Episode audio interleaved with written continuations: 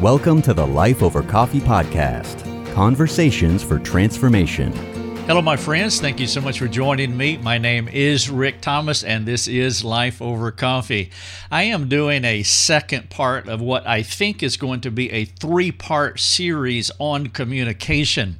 If you haven't listened, if you haven't watched or read, the first uh, part that I did uh, is titled The Most Perfect Relationship That You Can Have. And so I want to build on that. The most perfect relationship that you can have is your relationship with God. And then as you begin to engage other people, on the horizontal, you want to share your full experience with God, with that person. And so that's what I want to talk about here very briefly in part number two having an intimate relationship with one other individual. Now, I've titled this Leading Your Spouse in Intimate Conversations. Now, the assumption will be that uh, this will be uh, for couples, you are married and you want to have the most intimate communication that you can possibly have. Well, if you are building on part number one, then this is this will be perfect for you because I want to continue to explore that. And then as I do part number three, I want to break it out into the community to where we can take our experience with God that we're building relationally with one other individual. And then part number three, we break it out into community. And so I have titled this Leading Your Spouse in Intimate Conversations. Now you can read this full article, you can watch the video, you can listen to the podcast, and I would really appreciate it if you would share this resource with others. And again, it would be awesome if you put all three of them together. This would be an excellent study uh, for someone or a group of people to go through, a husband and wife, this would be an outstanding homework assignment, actually. Uh, it would be fantastic. Uh, but there is a caveat here. You really do have to be in a place of maturity uh, because what I am going to require, uh, what I'm going to suggest, is that uh, you are talking intimately with each other, which implies vulnerability and, and weakness. And, and so there is a stewardship issue of getting that into that depth of a conversation with another person. And i realize that every husband and wife is not not at that place. Uh, they're, they're not able to be transparent not not able at this moment to be vulnerable with each other because of how the relationship has maybe spun out of control. But if you are in a place to where you can do this, or counselors, if you're counseling someone, a couple, and you are or discerning that maybe it's time for them to really get into the nuts and bolts of communication because they're at that place and they just need a good sound resource uh, to push on across the finish line. Well i would encourage you to get this three part series on communication. Again the first one was titled the most perfect relationship that you can have with anyone. And again that is your relationship with god. This is part number two leading your spouse in intimate conversation conversations. And so now what you want to do is you want to take your relationship with God and you want to share it with your spouse. I want to get into that in just a moment. But I do want to I have an appeal for that, that all of you can p- participate in. And so I, I, want to ask a question, and it's a two part question. And so you pick how you can um, participate in uh, this uh, appeal. Uh, one, we need people supporting our ministry. Uh, our, our, product, our resources, we give away. We give them away freely, and I want you to do that. I really do. I want you to share them with 1,000 of your closest friends, and that is a huge. I mean, it's a it's a, it's a huge source of encouragement. But more importantly, uh, I believe in what we are doing here, and hundreds and thousands of other people do also. And so I know that these resources work, that God is using them and He's blessing them. And so we do want you to share them. But we provide them freely. And so I just want to make an appeal. If you are able to make a one time donation, would you do that? Or if you're able to support on an ongoing basis, would you do that? Uh, if you are a supporter, uh, we have a free forum for you as well, just for our uh, financial partners to where you can talk with us in a reciprocal way back and forth. And that is for you as a supporter if you want to take advantage of that. It's one of the ways that we honor our uh, supporting community. Now, if you can't make a one time donation or you can't support on a monthly or annual basis, then will you pray? If you have benefited at all by this ministry, will you pray and ask God to bring financial partners with us, uh, to us, to help us? Because again, uh, we give the store away. There's a lot of people that put all this together and well, we have to pay our bills. And so that's why we need people underwriting this ministry. And I, I, don't apologize for saying these things because we're, we're trusting the Lord by giving everything away, uh, but I also want you to know the burden and the need that we have in this ministry. All right, so let me jump into part number two leading your spouse in intimate conversations. To fully release your vulnerable and intimate soul to another person, you must know that that individual is trustworthy. Not just trustworthy, but they will lovingly steward all of your inner truth. Uh, sometimes we have pockets of silence that we carry uh, in our relationships because we don't want to share what I'm calling here an inner truth because the person that we might like to share these things with has proven themselves not trustworthy, and we know that they can't lovingly steward uh, the things that we want to share. And this is a huge hindrance in so many relationships. And it's this quality, this type of communication in a marriage it's one of the husband's most critical leadership requirements as he leads his wife in proper communication habits. You see, we build our most vital and our profound relationships upon trust. And that is why we love God so much. We trust Him trust is why we share with Him our deepest, our darkest thoughts, because we know that God will never condemn us. God will steward. He is trustworthy and He will steward our uh, most secret thoughts. God provides a template for us to follow to break down communication barriers so that we can enjoy the riches of intimate communication. You see, trust is why we're okay with the Father's corrective care when we sin, because we know that He loves us. You remember Hebrews 12 6, whom the Father corrects, He loves. He loves His children, and we receive His correction out of that, that bank of love. His corrections flow out of His unending and unstoppable love for us. This kind of love gives him an all access pass into our lives. He is the unique and perfect example to follow regarding relationship making. He is the person that we want to emulate. It took me a while to understand this regarding our marriage because I did not fully realize the importance of what I call the, the for us clause in the gospel.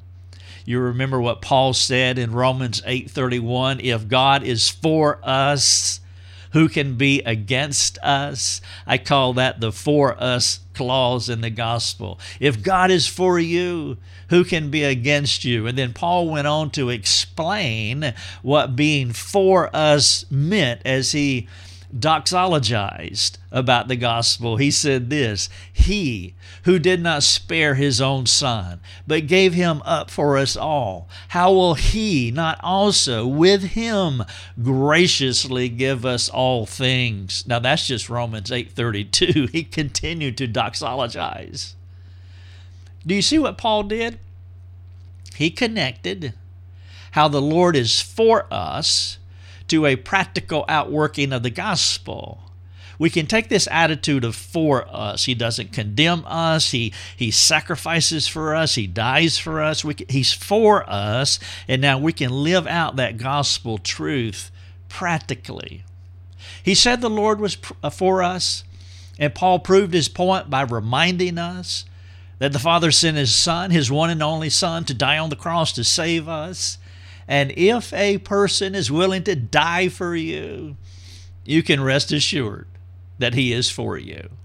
He loves you inexhaustibly. And if He is for you to that degree, you know He can be trusted. The essential requirement to release your vulnerable soul to someone fully. And that is why we are willing to release our vulnerable souls to God fully because he's not only for us, but that, that for us clause is impregnated with so many gospel re- realities of Christ coming and living and dying and ascending, taking on our sin, giving us an alien righteousness, and never condemning us, but fully accepting us. This kind of gospel connection to your everyday life is not what I de- demonstrated to my wife in the early years of our marriage. I am not saying that I was a tyrant. And though we had many, many great times together, I was not fully and practically in tune with what it meant to be a gospelized man, as I have been describing. Yes, I was for her because nobody else would dare to mess with her it's kind of like siblings, you know. You, uh, a brother will mess with his sister, but nobody else will mess with her. So you could say that he is for her in a most shallow way. But I was not for my wife in the way that the Lord was for me. And it's this gospel lack in my life that gave her pause when sharing her innermost thoughts and struggles with me. I was not trustworthy not to the degree that I needed to be to release her from fear while inviting her to share with me in an open and vulnerable way. I had left just enough questions in her mind to make her wary of letting me fully into her world. You see, when we were dating, there was hardly a thing that we did not discuss. It was open season for conversation conversation. And all doors flung wide open as we shared our dreams and our fears. The love flowed in those early days of dating. We had not known each other but a half a minute. It, we had not known each other long enough to become disappointed or discouraged with each other. Sin was present, but it had not affected us enough to shut us down relationally. That came later. Uh, many of you know I call the dating season the artificial season in which two people fake each other out until they get married. Every day in the dating season is a reboot as you, you let uh, your girlfriend go at the end of the day and you go to your place, she goes to her place, and then you connect the next day. Every day is a reboot. Every day is great. But we tied the knot and Lucia and I entered into a 24 7 relationship. The doctrine of sin became more and more of an issue. We were ignorant. We were two people in love with no sin plan. And that was really the problem. In love is great, but you have no sin plan. There's no plan when when sin enters into your relationship. There's no way of of talking about it, getting rid of it. And because we could not get away from each other, we could not no longer keep our sinful ways masked from each other. Without training to wage war biblically, we waged war according to the flesh. Not a good idea. Let me give you just a few of our first fighting techniques, some of the tools that you might find in any ungodly toolbox. This is what I mean by fighting according to the flesh. Here are some of the tools accusing, anger, arrogance blame, condemnation, criticalness, accusing, frustration, grumbling, guilt, justification, lack of confession, manipulations, pouting, rationalizations, selfishness, self righteousness, shame, silent treatment, brooding, and unforgiveness. Those were just some of the tools. That's not an exhaustive list. Of all the tools that we use from time to time as we looked into our ungodly toolbox. And it says, Oh, I will just pull brooding out today and I will use that. Can you imagine? Any of these characteristics, they create distance in a relationship with no possibility of biblical koinonia, biblical fellowship, biblical participation, biblical communication. And to further complicate matters was my unwillingness to own the crimes that I committed in the marriage. And that is where we were. We were religious, but we were distant. On the surface, we went to church, and I put that in air quotes because technically you can't go to church. We are the church. And so on the surface, we went to the church meetings, the various church meetings. We were religious people in the proper sense of that word. We did ministry things. We prayed and read our Bible each day. But there was distance between us, imagine it. We both had independent relationships with the Lord, relationships that did not intersect with each other. It is possible to have made it to the end of our lives and still be together. It is possible. Still be in church and still do ministry things in some way, shape, or form. I do not think those external activities would have changed much even though our spiritual lives were like two ships passing in the night. There was no connection at the deepest and richest parts of our lives. How sad when you cannot share your most treasured experience with the person you married. The Lord is a fantastic gift, but not mutually enjoyed.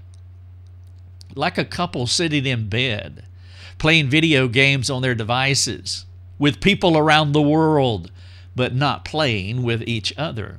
I shared my experience with my friends. Lucy shared her experience with God with her friends too. But we did not have a shared experience with God, with each other. We could not connect at that soul level. The depth of our God talk was it was talk about churchy things and churchy people. But when it came to each other, we lived happily on the outside, but spiritually lonely on the inside. And initially, I was offended that she would have spiritually intimate relationships with other people. This is how dumb I was. And as the Lord began to open my eyes, I began to see how I had set the tone for that kind of environment in our home. She did not shut down like that at the beginning of our relationship. No, dating, the love flowed. Uh, we shared everything the good and the bad and the ugly of our lives. Lucia was open with me, and, and she longed for me to lead her into more openness. Of course, I had no clue about such matters. And so when she disappointed me, I responded with various forms of anger harsh words, silent treatment, accusations. I did not realize how my insensitivity perpetuated darkness in our home. Each unkind word was like a paper cut on her heart. And rather than owning my unkindness, I continued to wax on with my eye for an eye responses to her. Most Christian women want their husbands to love and lead them well. They want to be vulnerable. I have described it to many couples like a person walking up to you with their heart in their hands, reaching it out to give you. Imagine standing there with another person's beating heart in your hands. That is the fragility we live before the Lord, knowing that He could stomp us out in, in a moment, yet we are willing to come to Him in that kind of vulnerability because we trust Him. He is for us.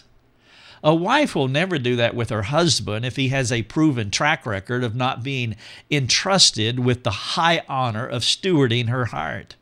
And that is what finally dawned on me. That is what I began to own I had not created an environment of grace in our marriage. We were physically intimate with each other. We loved each other. We continued to do a lot of fun things together. But there was a no trespassing sign on her heart, and I was the one who put it there.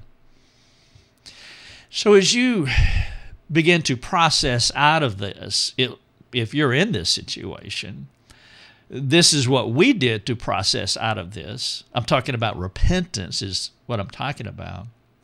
You see, biblical fellowship, koinonia, this kind of biblical communication, it is sharing your most profound and intimate relationship, which is your relationship with God.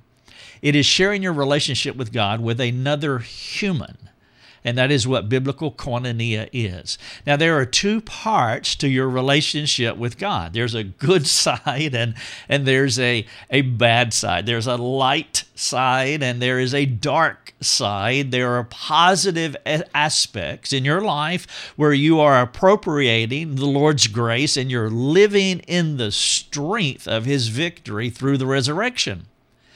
But we're not sinlessly perfected. There are other areas in your life where you have not yet applied the Lord's grace, where you're struggling.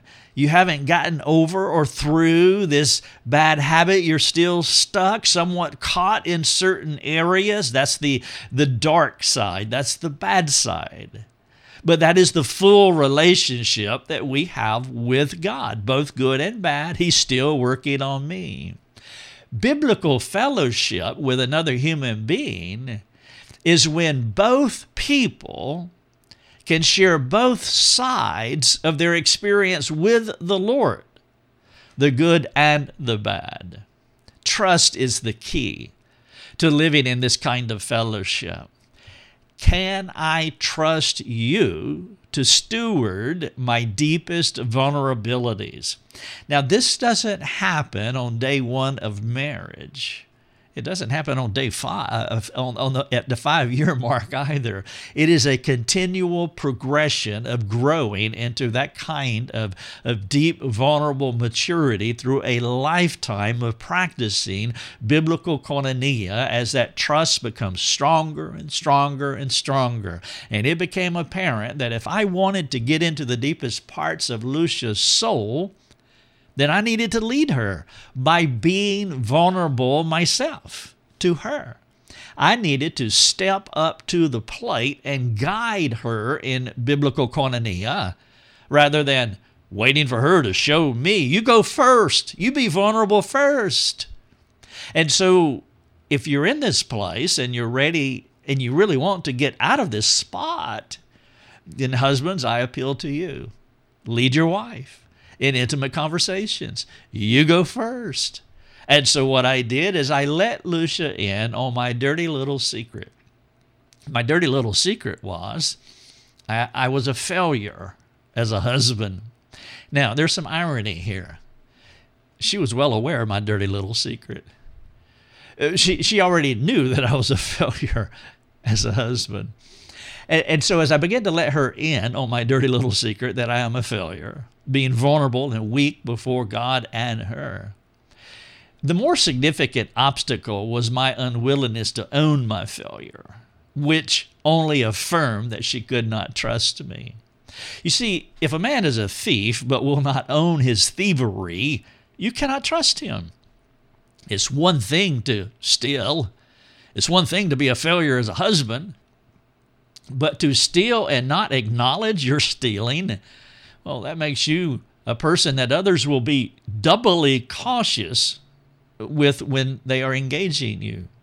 A person who will not own his sin, a, a man who, a husband will not own his his failureness in, in a marriage. It's, it's, it's one sin to fail, and it's another sin to not own it. Well, there's trustworthy issues. There's more than that. There's also integrity issues, honesty issues, transparency, deception, self righteousness. There's control issues. There's discernment problems on his behalf. Shall I go on with more reasons that caused Lucia to pause in her soul when it came to opening up uh, to me? And so, as the leader of my home, it was my call as to whether I would make the first move. My overbearingness put her on her heels, and the empowering grace of God working through humi- humility would begin to build the faith that she needed to trust me again. In the past, I would wait on her to open up and own her sin. And when she opened up and owned her sin, I, I could fake humility while feeling smug and self righteous and grateful that she agreed with me that she had sinned. I mean, think about how punishing that had to feel to her. It could go something like this Lucia sins, one. Number two, Lucia leads by owning her sin. Three, I further condemn her through my arrogance and self righteousness as I pontificate her sin and how she needs to change. That was the process, me waiting her out till she went first. And then I would affirm that, yes, you have sinned and I have been hurt by it in all of my arrogance and self righteousness. That is not the plan. I honestly wanted Lucia to share with me her deepest thoughts. I did not want her only to find safety with others. It took me the longest time to realize that I needed to lead her into it if that was what I wanted. Getting her to open up was not going to happen by verbally digging it out of her, manipulating her through well thought out arguments as though communication was a comp- competitive event. That was not going to work. And as for critique and shaming her, forget about it. That ain't going to work either. The radicality of the gospel cuts against the grain of prideful men. Let me give you a few examples of the radicality of the gospel, the other centered, the, the, the upside down nature of the gospel. If I want her to be open up, to open up and be vulnerable, I got to do something radical. I got to open up and be vulnerable first. Here's a few illustrations of the radicality of the gospel. Number one, the way up is down. Philippians chapter 2, 1 through 11. The way in is out. Hebrews 13, 13.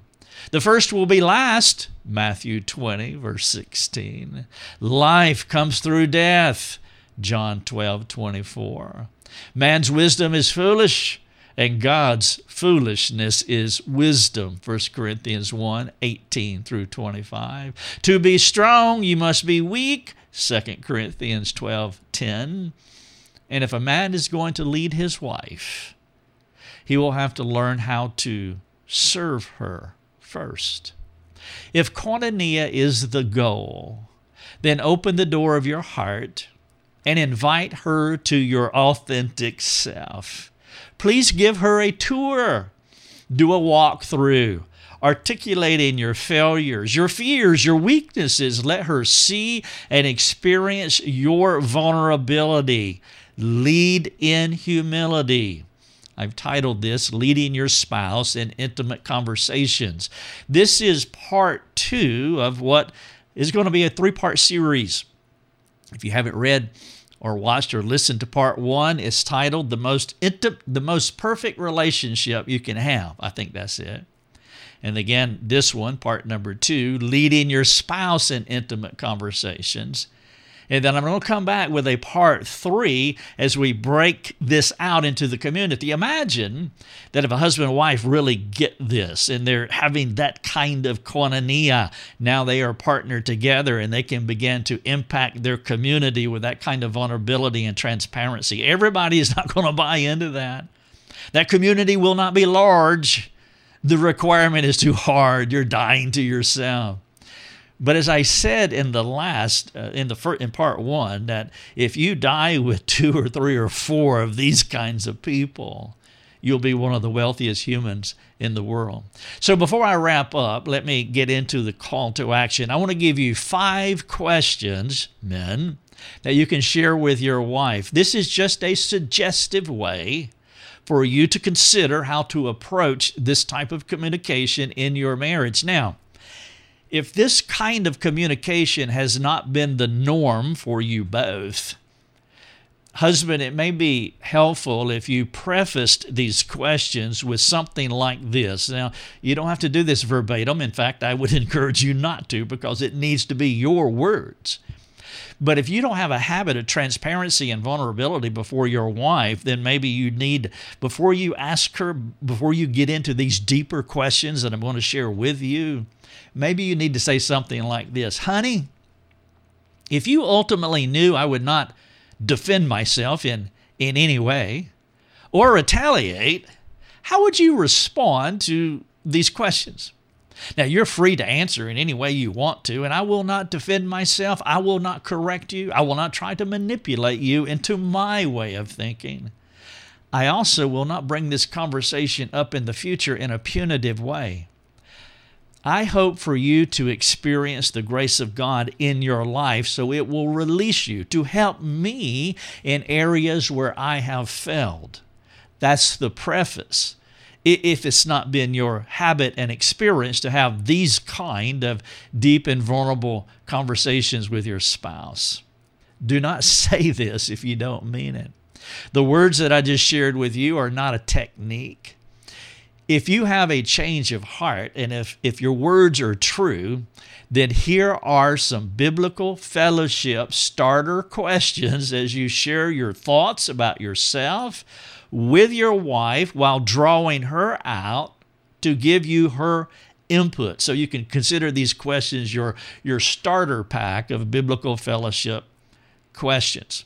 And so, number one, what is one area of your life where you regularly fail and cannot gain victory? What is one area of your life where you regularly fail and cannot gain vic- victory? Talk to your wife about this area, leading her to a conversation while asking her for help. That's a big question. Number two, what is one way you have failed her? Talk to her about this, seeking her forgiveness and asking how how you can be more how you can more effectively serve her.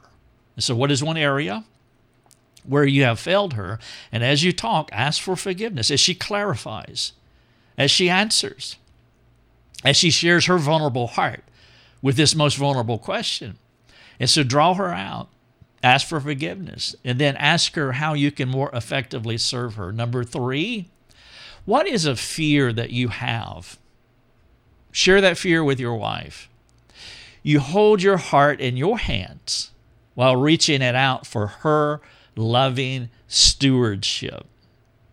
And then, number four, ask your wife to give her perspective on one of your blind spots, a thing you may not be able to see. Draw her out, appealing to her to help you see what you cannot see at this time. That's why you want to preface this conversation with, with honey, you're absolutely free to answer this in any way, and I'm not going to react in any punitive way against you. I want us to engage in vulnerable conversations, and I'm going to lead by being vulnerable with you. Number five, this is the last one, and then the pain will be over. Ask your wife if she feels like you you are for her. The for the for us clause of the gospel in Romans 8:31. Draw her out, appealing to her to use specifics to explain her answer, whether you are whether she thinks you are or are not for her. I have titled this Leading Your Spouse in Intimate Conversations. Please jump on part number one.